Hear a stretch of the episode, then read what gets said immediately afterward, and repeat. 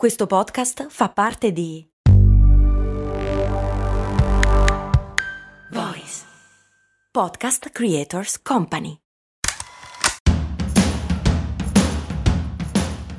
Benvenuti amici ed amiche in questo nuovo appuntamento in cui andiamo un po' a scovare le mitiche storie che si nascondono dietro gli oggetti quotidiani della nostra vita.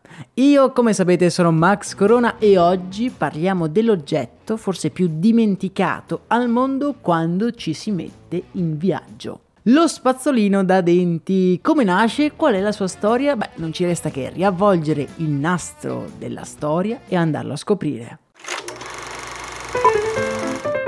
Come molti oggetti di cui abbiamo già raccontato la storia, anche le origini dello spazzolino si perdono un po' nei meandri della storia non parliamo proprio di spazzolini nelle stesse forme, ma fin dai tempi più antichi, insomma fin da quando abbiamo cominciato a documentare la storia, si possono trovare dei vari esempi di strumenti per l'igiene orale. Ramoscelli con piume, ossi con conficcati dentro degli aculei di porcospino. Insomma, utensili comodi e discreti se ne trovano parecchi. Il primo spazzolino registrato della storia è stato nel 3000 a.C. ed era un bastone da masticare, costituito da un ramoscello con un finale tutto sfilacciato. Ok, ok, so cosa state pensando, ma Max, questi non sono dei veri e propri spazzolini e sono ben lontani da quello che noi usiamo tutti i giorni. È vero, ma ci stiamo arrivando. Indiani e cinesi utilizzavano i primi una pianta molto dura e molto simile a quella che vi ho appena descritto, mentre i secondi, i cinesi, posizionavano su un bastoncino delle crine di cavallo. E già qui cominciamo un po' a vedere il moderno spazzolino.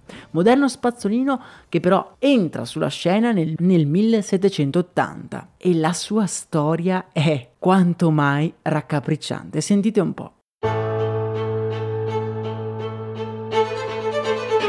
La leggenda narra che tal William Gaddins, un inglese, mentre era chiuso in carcere con l'accusa di aver causato una rivolta, beh, gli viene un pensiero malsano. Mentre in carcere il buon William decide di creare un metodo nuovo per lavarsi i denti. All'epoca per lavarsi i denti si usava uno straccio imbevuto di fuliggine e sale. Beh, direi ottimo, immaginatevi in carcere nel 1700 uno straccio usato, beh, gran bell'igiene orale. Guardando quello straccio, William dice comprensibilmente no, questo metodo mi fa schifo, io sono un tipo raffinato e quindi prende un piccolo osso di maiale, ci fa dei fori e ci mette dentro delle setole, prese in prestito da una guardia.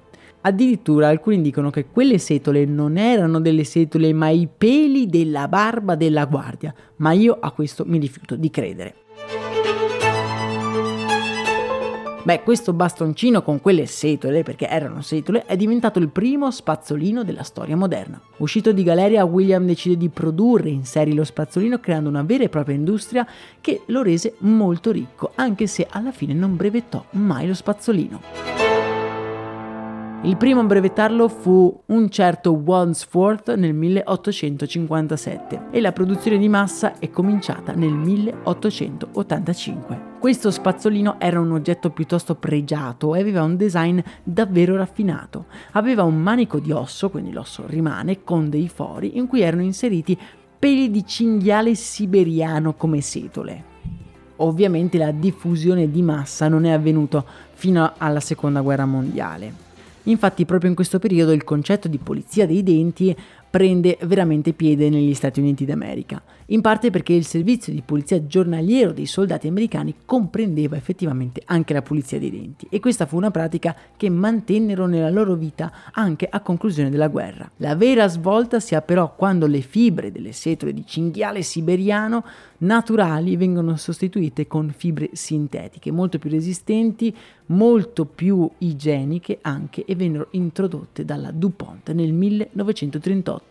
Il primo spazzolino elettrico, il Broxodent, fu introdotto dalla società Bristol Myers o la Bristol Myers Squibb al centenario dell'American Delta Association del 1959. Nel gennaio 2003 lo spazzolino, e qui preparatevi perché è una notizia incredibile, da denti, lo spazzolino da denti fu scelto come l'invenzione americana numero uno per la quale non era possibile vivere senza, battendo l'automobile, il computer, il telefono cellulare e il forno a microonde, cioè lo spazzolino da denti. Portate rispetto.